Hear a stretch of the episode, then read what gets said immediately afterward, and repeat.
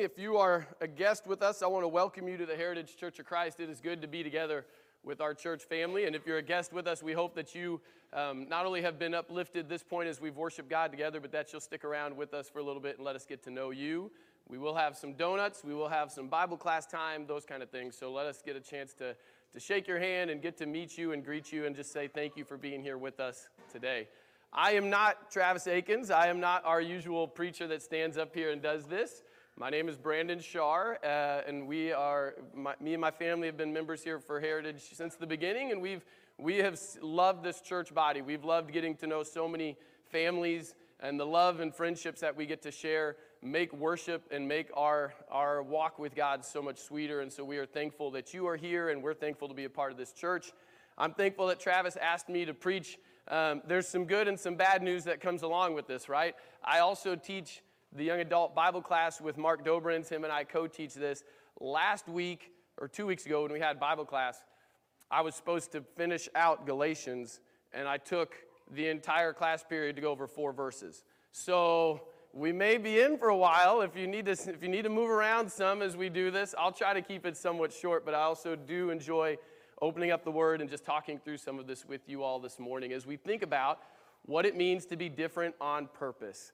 Before we dive into this, I would ask that we just close our eyes and say a prayer very quickly.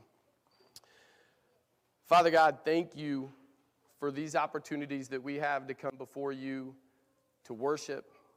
Thank you for the voices that we have and the words we have to sing and to worship you, to lift you up, to tell you that you are the most important thing to us. We're thankful for Jesus and for his sacrifice. And I pray that as this morning we talk through this, we can think about that sacrifice, how different that was to the world that, that happened back then, um, but also now currently for us. And God, I pray that you would just let your spirit fill this place. Um, help me to get out of the way and help your words to shine through. And I pray, more importantly, Father, that you are uplifted throughout today so that we can go out in your world and we can let our lights shine for you and that people around us see that we are different because we believe in you and we trust in you to guide us. Thank you, Father, for this morning and for all that you do for us. It's in your Son's name that we pray. Amen. So, I have three kiddos, one of which, my youngest, just had a birthday. Reed turned five. For those of you who have young ones, specifically, it seems like some of the ones in our in our church here i can see some superhero things coming around here. So we're big into the superheroes in our family. Reed's birthday cake was a batman. And so i posted some pictures here of different superheroes not wanting to start a conversation about which one is the best. We can save that for later. If you want to come find me we can discuss some of that. I don't know how you beat Superman personally, but if you want to have this conversation later, we can. Here's what I want you to think about as you think about your favorite superhero or some of the characters that you've seen before in different stories and movies and things like that. I want you to think about what makes a superhero a superhero. And I want you to think about the different ones that you know of that have masks, that don't have masks. You can see different versions here. I threw in Hopefully, without offending anybody, I can say the term old school with Adam West up there and playing Batman. Um, we got some newer ones here, Christopher Reeves, obviously. But, but think about these characters and how they hide themselves uh, maybe in plain daylight when they're, when they're a human, right? When they've got their normal form, but then they also transform into something else. When I was going over this slide with Reed, he said, Wait, how do they be humans inside? He was very confused that some of these superheroes can also be normal people, right? And we see that sometimes with Batman and Superman and things like that. You can pretty easily tell who those superheroes are, even if they do have a mask. And then we've got others who totally transform down here at the bottom, and you can't tell who they are, right? They could be anybody, and you'd have no idea who they were. Arguably, their transformation has taken over a little bit more. But what makes a superhero a superhero? If I just put on a mask, do I all of a sudden become Batman? Do I all of a sudden, if I had a mask and put on my Spider Man outfit and I came out here, would I be able to f- fling webs and, and jump around like Spider Man? I know sometimes I like to dress up and put different things on, but I don't have any, any superhero outfits today, I can tell you that. But I was thinking about this conversation about what transforms us. What masks do we wear? What roles do we wear? What titles do we wear? Maybe in our day and age, you could think of it as what, what title do I wear at work? What, do I go to work as a doctor and put on a white coat? Do I go to a certain job position and have to wear a suit and tie? Do I, do I put on outdoor clothes because I have a job outside? Those kind of things that maybe transform us into our work. They transform us into who we are, into what we do at least in our eight, eight hour workday or things like that. So, thinking about this idea of transformation and what makes these people who they are when we think about these superheroes, arguably it's what's on the inside for them, right? There's been some sort of transformation. They were born this way, things like that throughout the stories. So, then I carry that forward into our day and into us personally today. And so, that's what I want to start with is asking you what defines you or who defines you? What things around you define who you are? Does society get to tell you who you are and what you do? Uh, does, your, does your workplace define who you are? There's a lot of things that can pull on our identity and tell us who we are and what we do. And that's what I want to kind of think about today is, is the idea that we live in a world, but we're supposed to not be necessarily of that world. And so, what kind of things push and pull on us? What kind of things define who we are? Think about your your, your, your current role in your family. Think about your current role at work. Think about your current role in your hobbies or other things like that. What are those things that define who you are if you were to write those lists out? And I would hope that at the very top of the list would be that you are a child of God. That should be the definition before you do anything else is who you are as a disciple of Jesus Christ, as a follower of God. And that's what we're going to think through some today. So, uh, I want to think about how our faith in God and our faith in Jesus, the trust in the Holy Spirit, this understanding of who we are according to Scripture, according to what God calls us, that should be what defines us. And by definition, then that should also make us different. Because we know that God, when put up against the world, is different. And we're called to be children of God. We're called to be different. This isn't a conversation about how do I go home and think about what do I need to do to be different. It's a conversation about how do I go home and deepen my faith, which then will make us different. And that's what I want to think through today. That identity as a child of God is what allows us to be different. So there's some verses up here that I want us to think through. Travis talked about this uh, last week with the calling of the disciples, right? In Matthew 4, verses 19 Come follow me, Jesus said, and I will send you out to fish for people. Now, you think about the differences in this world. Think about these people who were arguably dirty, who were arguably uneducated, and Jesus goes to those folks and says, I want you. That alone is a different type of calling, right? But what happened to these disciples when Jesus called them? How different did their life look as a result?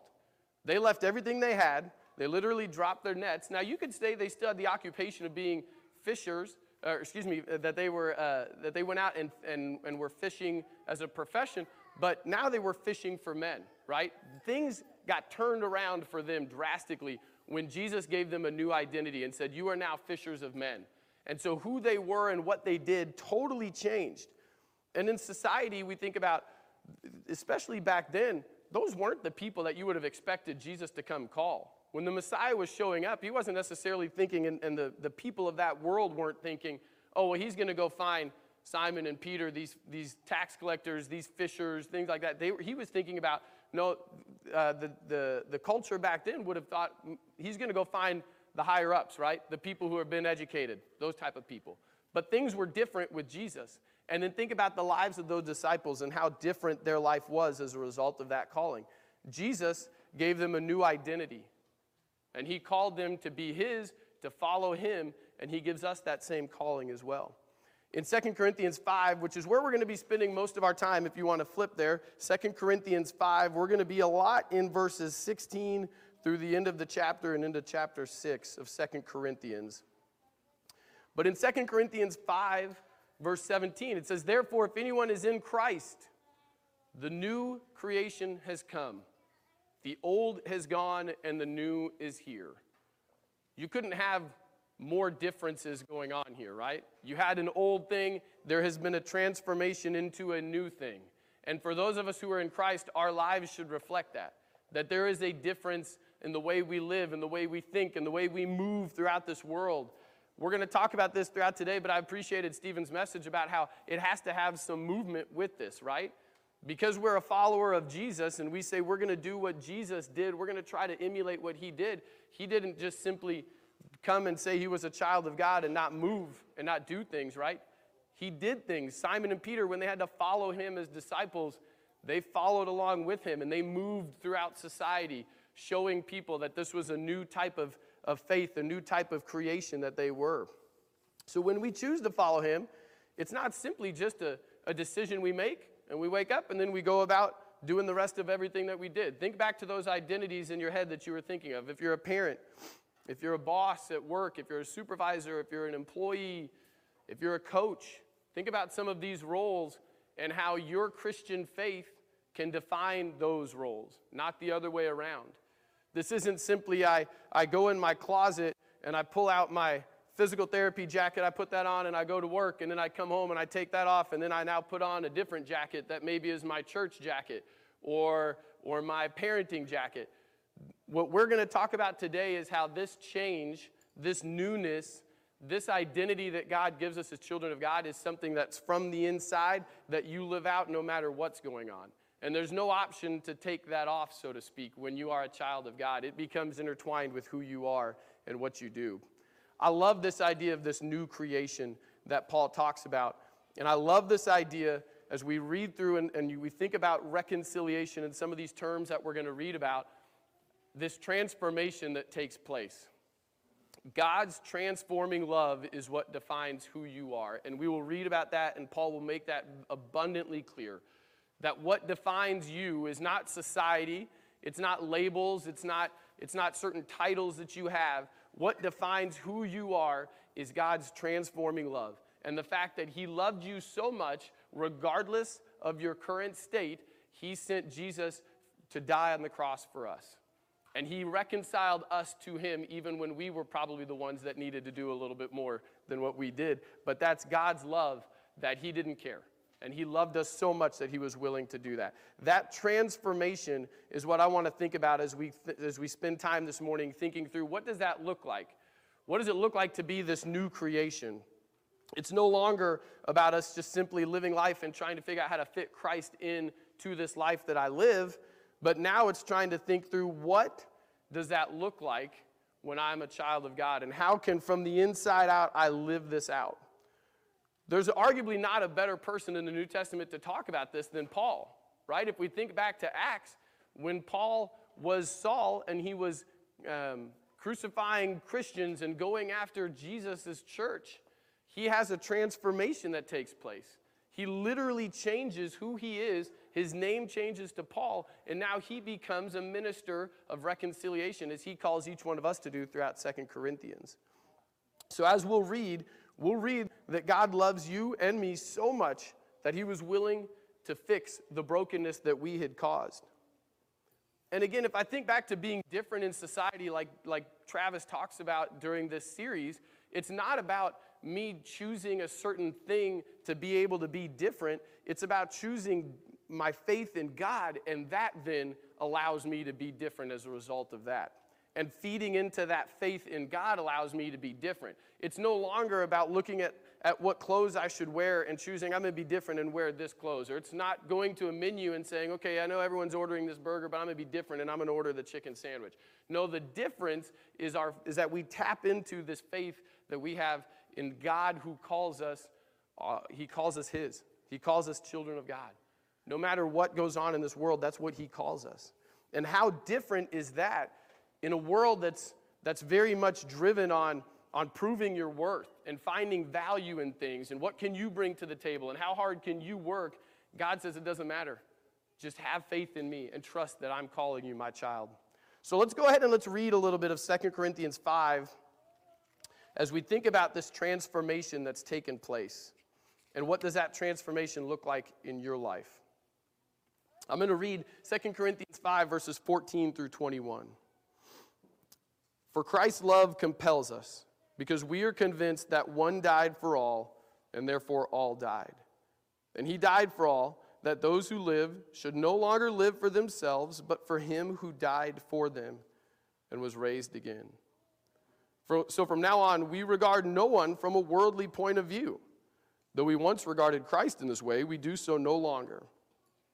Therefore, if anyone is in Christ, the new creation has come. The old has gone, and the new is here. All this is from God, who reconciled us to himself through Christ and gave us the ministry of reconciliation. That God was reconciling the world to himself in Christ, not counting people's sins against them. And he has committed to us the message of reconciliation. We are therefore Christ's ambassadors, as though God were making his appeal through us. We implore you on Christ's behalf be reconciled to God. God made him who had no sin to be sin for us, so that in him we might become the righteousness of God. Paul's encouraging this young church who's going through some struggles. There's, there's people stirring up some dissension within this church. There's people who would argue that Paul's not really who he, who he claims to be, that there's a lot of other things going on that are discrediting him. And, and I honestly think as we read through this, Paul's more offended not that they're calling him out, but that he stands behind the cross of Christ. So they're also kind of calling out Jesus and God as a result. Paul's reaching out to these people to tell them number one, he's defending his ministry. As he says, he has been called to this ministry of reconciliation because of this transformation that took place. But more importantly, I believe he's also calling us to do the same. When we become a, children, a child of God, we now take on this new role as we're going to talk about today. This transformation causes movement, it causes things to happen. And so these, the, these, the New Testament church in Corinth that we're reading about, uh, it would be easy to go along and to fit in with what's happening to the world around them. They become Christians there's dissension that arises within the church, and there's pulling from different angles, and there's things that are calling on them to, well, follow this instead. And did Paul really mean this? Or maybe he meant this. And there's some dissension and there's division. And it's easy all of a sudden now for our identity or for their identity to start to change a little bit. And Paul's reminding them this is why I do what I do, and this is why you should do what you do. Sometimes I think, for me personally, it's hard to be different and to stand up because I don't always want all the eyes on me. I don't want a conflict. I want to be a little bit more passive.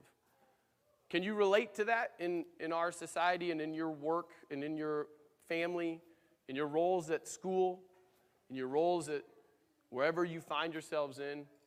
We're called to be different, and sometimes we attribute that difference to, to, to taking a bold stand and while that truly does happen at times, there's also smaller things throughout our day that we need to be doing to show that we're different. But I think sometimes we're nervous because maybe we don't want all the, all the, all the eyes on us. Or sometimes we just, I'd, I'd rather not have conflict. And so then I'm just going to kind of, I'll, I'll sit back. And by no means am I saying that we need to jump out and always be martyrs and always beat people over the heads, but I think there is a spot where we can live where we are faithful Christians, that we push into this faith and, and we dive into our faith in God, that, that that then is what transforms us to being different. That it's no longer about our, our personality as much. We're not trying to be selfish or arrogant or things like that. All we're simply doing is living the best we can as a child of God, and as a result, that looks different. And that should be different, and that's okay. How the world interprets it isn't up to us.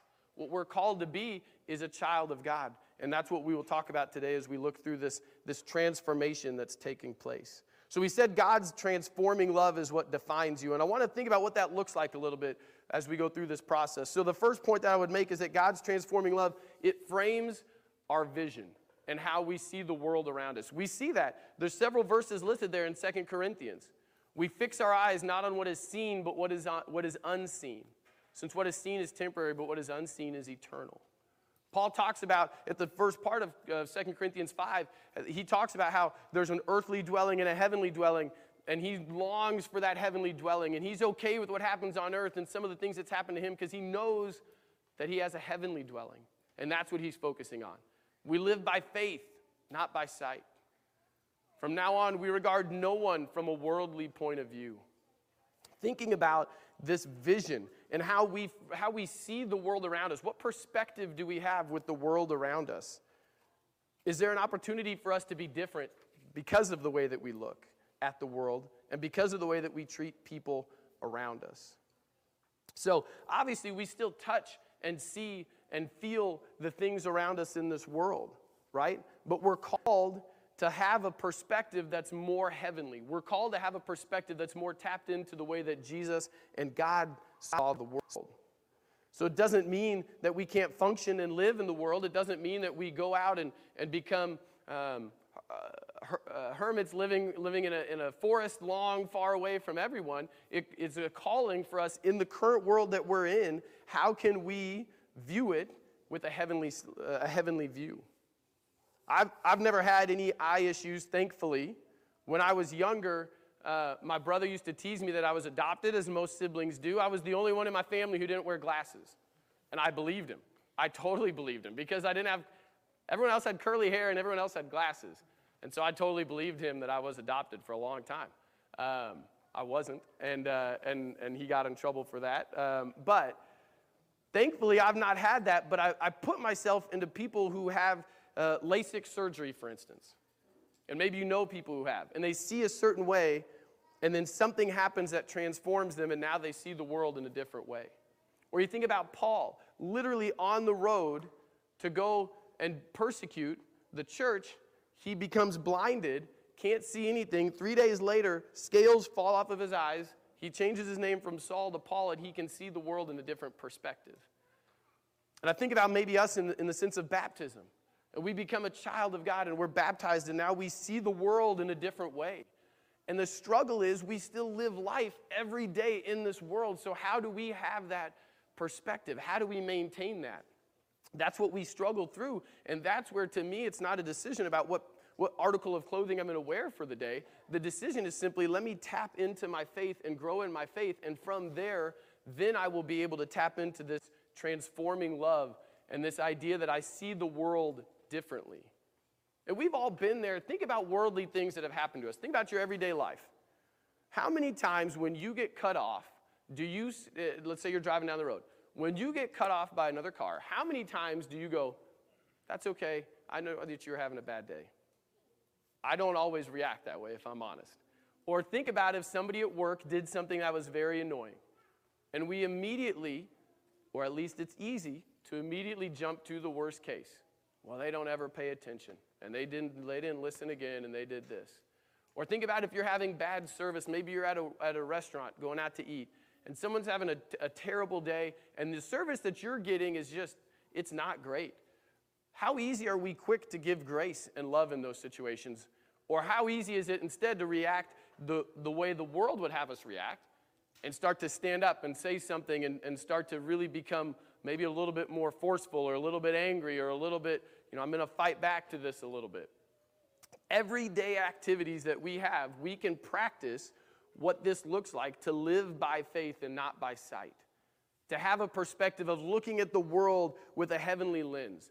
And it's not easy, but that's what our calling is, is to be different, to view the world differently, and to have those simple everyday reactions be, be viewed as different and to be transformed in that way. There's a story, I hesitated to share this because of the, the for the sake of time, but I can't help but share this. We've been watching the Olympics a whole lot. My kids love it. They, they pull it up and they watch it almost every day. There is a story of a Canadian Paralympian who started to go blind. He loved skiing, but started to go blind when he was 19. He lost his vision. He could see, but things are very blurry. Glasses and surgeries won't fix this for him. But he's a world class skier. Fortunately, he has a brother who's seven years older, who is also a world class skier and won gold medals and championships and things like this. The story goes, and this isn't an advertisement, if you've seen it at all uh, during the Olympics, you'll probably see it tonight as well. But the story goes that Brian, who was the one that started to go blind, still wanted to race and still wanted to go out there and do this. So his brother said, I'll be your guide. And so in the commercial, you see that things are blurry, but he can only see three or four feet in front of him, and he follows his brother the whole way. And his brother leads him, and they go on, and he's now the most decorated Paralympian of all. He's, he's got 17 medals, 13 gold medals. He, he's cross country skis over 12 miles, which is, for those of us who have ever been cross country skiing, is no easy feat, let alone when you can't see well. And, he's, and he, his vision has been transformed to where all he can focus on now is the guide in front of him. And that's all he can see. And it's interesting, he has a quote. Most, so uh, there's times when he hasn't had a guide for different reasons. And he says, most of my races are mass start events. So everyone's lined up, okay? Imagine everyone's to take off on this race. And he'll be able to follow other people in those events if he doesn't have a guide. There's a lot of guides, he says. You just have to be aware that they are not racing with you, they are trying to beat you. So he has to be mindful now that there's no longer a guide in front of him, that he's following with the other racers and he can see with them, but then he's obviously got to be able to try to beat them because that's the point of the race. But this story from both aspects, from the brother who decides, you know what, I'm going to set aside some things and I will be your guide and I'll go with you through this. It's a huge application for us in our walk with Jesus and the friends and, and family that we have. But also, I can't help but think about he, he had the world and could see everything. And unfortunately for him, he had this disease, but it narrowed in to where he can only focus on the one thing four feet in front of him. And that's what he focuses on. And that's our challenge to some extent, right? Is that we focus laser focused on the cross and on what God has called us to do. And that challenge, if we can do that and realize that there's a lot of people around and there's a lot of quote unquote guides that are pulling on us and calling us who we are. But if we can focus on the one in front of us, then that's going to make this idea easier that it transforms our vision. It's not easy, but it makes it easier. The second point I want to make about God's transforming love is that it forms your vocation. It forms what you spend your time doing. It's no longer um, like we were using the analogy of a closet and pulling out a, a suit jacket and wearing this one, and I put it back, and then I pull out this one. It doesn't matter to Paul what your training is, much like it didn't matter to Jesus what the training was in for Simon and Peter when they were fishing. All that matters is that now that we have become children of God and we have followed Him, there is a transformation that takes place. And Paul, while he's defending his ministry, I think he's also calling on these Corinthians, much like he would be calling on us now, that this is what we should spend our time doing. He gave us the ministry of reconciliation, it says, God did, through Jesus.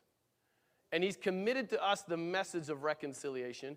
And there, as a result, we become Christ's ambassadors. I don't think this is just Paul defending his work to the Corinthians. I think he's also calling all of us who believe in God, who have become children of God, that now we have to become ministers of reconciliation. And often in our time, we think of ministers like Travis, who does this full time. And that's an amazing thing that he does. But I would argue that Paul is also encouraging each one of us to minister in the position and in the place where we are. So let's talk about some definitions of that. On the next slide here, we've got some definitions of what minister looks like and what reconciliation looks like, according to some of the original Greek wording. So a minister is to serve, to be a servant. Literally, one of the root words was to kick up dust as one running an errand. And so, okay, I'm a servant of what? What do I serve? How do I do that? It's a minister of reconciliation. Quite literally, it just means to change shape, to transform, a reestablishment of a broken relationship. And we talk about different and how it looks different in the world. Think about this. How many times does reconciliation take place for us and we assume if we were the wronged party, somebody has to come to us first? If you've ever been in conflict and you've ever wanted to resolve that conflict, yet you were the one in your mind that was the victim, how easy is it to go offer reconciliation and forgiveness when you were the one that was wronged.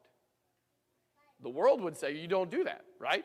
You wait for them to come to you because obviously they had some sort of thing that they did to you. You're not wrong, you were the victim. So you wait until they come to you. Thank God he did not do that for us. It specifically says in there that God reconciled us to himself. When we were in our broken state, He did that. And how much different does that look? And then again, think about what that could mean for your life. How can you be a servant of change, a servant of transformation, a servant of fixing broken relationships, regardless of the status of who was wronged? Regardless of if they deserve reconciliation or forgiveness. God doesn't care. Jesus doesn't care about that. What he cares about is that we go out and we shine the light of righteousness, that we are a change agent for him in this world, that we love no matter what, as, Paul, as uh, Travis talked to us about last week.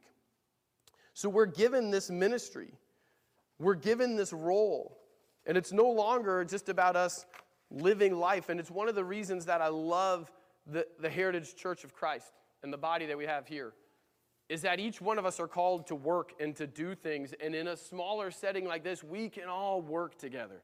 And we know each other. And we can all, whether there's a need from an Afghanistan refugee family that we can help, or there's a need in children's ministry, we all dig in and we get it done. And so now let's take that same encouragement and that same spirit and live our life in a way that reflects that as well, right? That we, that we are now that change agent for the world around us. And that's what we spend our time doing. So we change our view of the world and we change what we spend our time doing.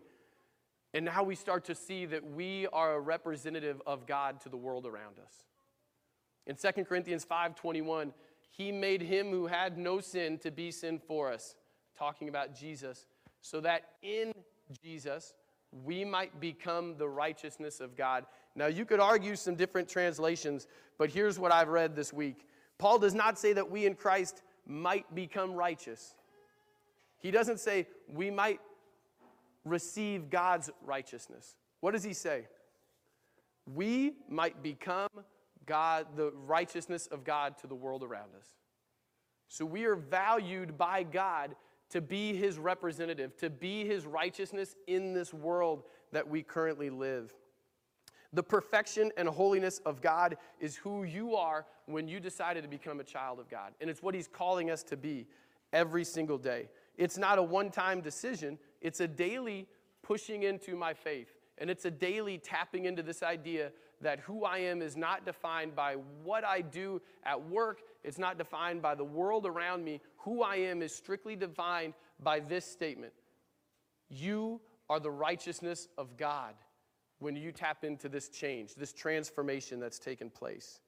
And the, the aspect that I love about this, and I was talking with Carly, my wife, about this, is it's no longer, um, as the next slide will show, it's no longer a decision that I have to make uh, about what, what article of clothing I'm going to wear or how I'm going to react in this situation. I truly believe that God's desire for us is that it becomes so intertwined in who you are and what you do that it can't be separated. Who you are from the inside as a child of God, and now you are God's transforming love to the world around us. It shines from within us. We can't help it. Who you are when we, when we tap into our faith and when we build a faith community to encourage us, each other, every single day, that now we are God's transforming love to the world around us. And again, now it's not so much how do I make this decision about being different? I'm going to order this piece of food or I'm going to do this thing or, or the, the, the flow is going this way, so I'm just going to stand and make this change here. That's, that's easier to do. I think what's harder is every day to tap into my faith and to grow in my faith and let that be the change agent that allows me to be different and to see the world differently and to spend my time differently. Carly and I have a. Um, like a lot of couples do when they get married, we did a, a, sand jar. And you put two different colors of sand in there. And the representation of that is that now two are becoming one. You can see two different colors in this jar there's some tan and some white. And I suppose if you really took the time, you could separate each grain of sand. It would take a long time. I don't know that I would want that job. But the point is that her and I in our marriage have become so intertwined you can't pull it apart. And that's the point that Paul is getting to with these Corinthians. It's his calling to be a minister of reconciliation, but he's also saying it's each one of ours as a child of God that from the inside we have to live this out. We have to be different by nature of who we are because of the nature of God living inside of us and the transformation that's taken place. So let's end with some words from Jesus. If we turn to the next slide there, Josh. So in Matthew 5, and there's so many that we could pull up here, but he tells them, I tell you that unless your righteousness, as he's talking to the disciples, unless the, your righteousness surpasses that of the Pharisees and the teachers of the law, you will certainly not enter the kingdom of God. How do, how do we view this maybe just at first glance? Or if you were to give this to someone in the world who hasn't read any of the Bible and you had them read this, you would think, at least I would, that there's almost a competition. Well, okay, I got to be better than the Pharisees. So, how do I be better than the Pharisees? I would think instead that what this is asking us to do is that we are so faithful in God that it's not about how can I be better than them, it's how can I be so in tune with my faith in God that therefore I have now become the righteousness of God, as we just read, and now that is what surpasses anything else. It's not about us trying to be better necessarily. What it is about is us tapping into our faith in God, which makes us righteous. And so it's calling us back into relationship with God more so than it is how can I make this decision and this decision and then become better. Or think about this, and, and Travis read this for us a couple weeks ago, but it, Jesus in the Sermon on the Mount, if you're offering your gift at the altar and you remember that your brother or sister has something against you, leave your gift, leave the worship that you're trying to do, and go and be reconciled to them. Then come back and worship. But what if that person was incredibly rude to me? Doesn't matter. It doesn't matter what the status of that is. What matters is that you go fix this situation, not because you necessarily want to, but because God's love is living inside of you, that it cannot handle having some of this darkness or having some of this hatred. By the nature of God's love living inside you, you say, it doesn't matter, I've got to go fix this. God didn't, thankfully, God didn't make us um, go through and, and change everything that we were doing first. It says, in, and Paul says to the Corinthian church, while we were still in our sin, while we were still in our darkness, God reconciled us to himself. Now we are called to go do the same. So, are we living in this, in this way? Are we living out our faith by tapping into that and growing in our faith and letting that transform us from the inside out? Travis last week talked about the love of Christ. It's not listed on there, but in the Sermon on the Mount, he talks about loving your enemies. And he talks about this love is the thing that defines us because, again, we are called to live out what Jesus did every single day to the world around us.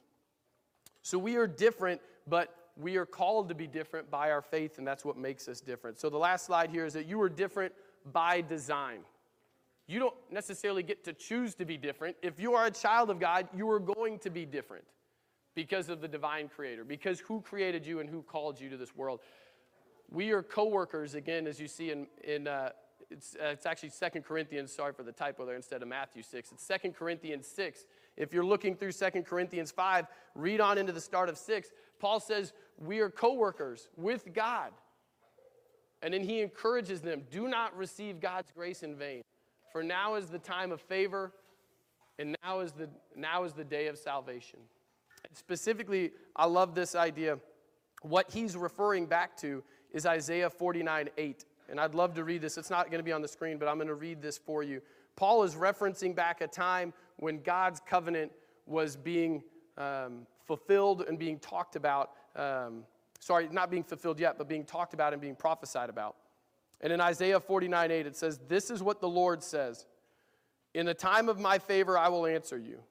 And in the day of salvation, I will help you. I will keep you and will make you to be a covenant for the people, to restore the land and to reassign its desolate inheritances, to say to the captives, Come out, and to those in darkness, Be free. God is calling us to be in a covenant relationship with Him that we can embody who He is to the world around us. And that is a challenge, but it's what He calls us to do. And I love that Paul ends similar to a coach in a locker room getting ready to, to pump up his team before they go out. He quotes this from Isaiah that mentions this idea of this covenant relationship. And then he says, Now is that time. Now is the time of salvation. I tell you, now is the time of God's favor, which means He hears you, and now is the day of salvation, which means He helps us.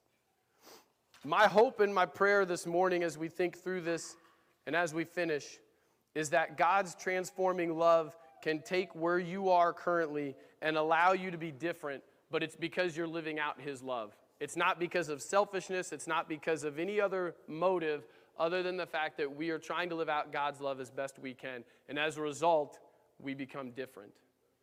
And so I hope and pray that you think through that this morning with me. We are going to offer an invitation. Tom Snyder, one of our elders, is in the back and he will be available to help with any prayers, any, any concerns that may come up. I'll be standing here as well if you want to find some of us. But I know it's often hard to come down publicly and do that or to go to the back and find Tom. So as you're sitting here and as Alan leads us through these last couple songs, I hope and pray that you can think through what does God's transformation look like in your life and how can that continue to grow to where from the inside out it is no longer something that we are wearing it is from the inside that we let the love of God shine to the world around us. If there's any need, we'd love to help you out as a church while we stand and while we sing.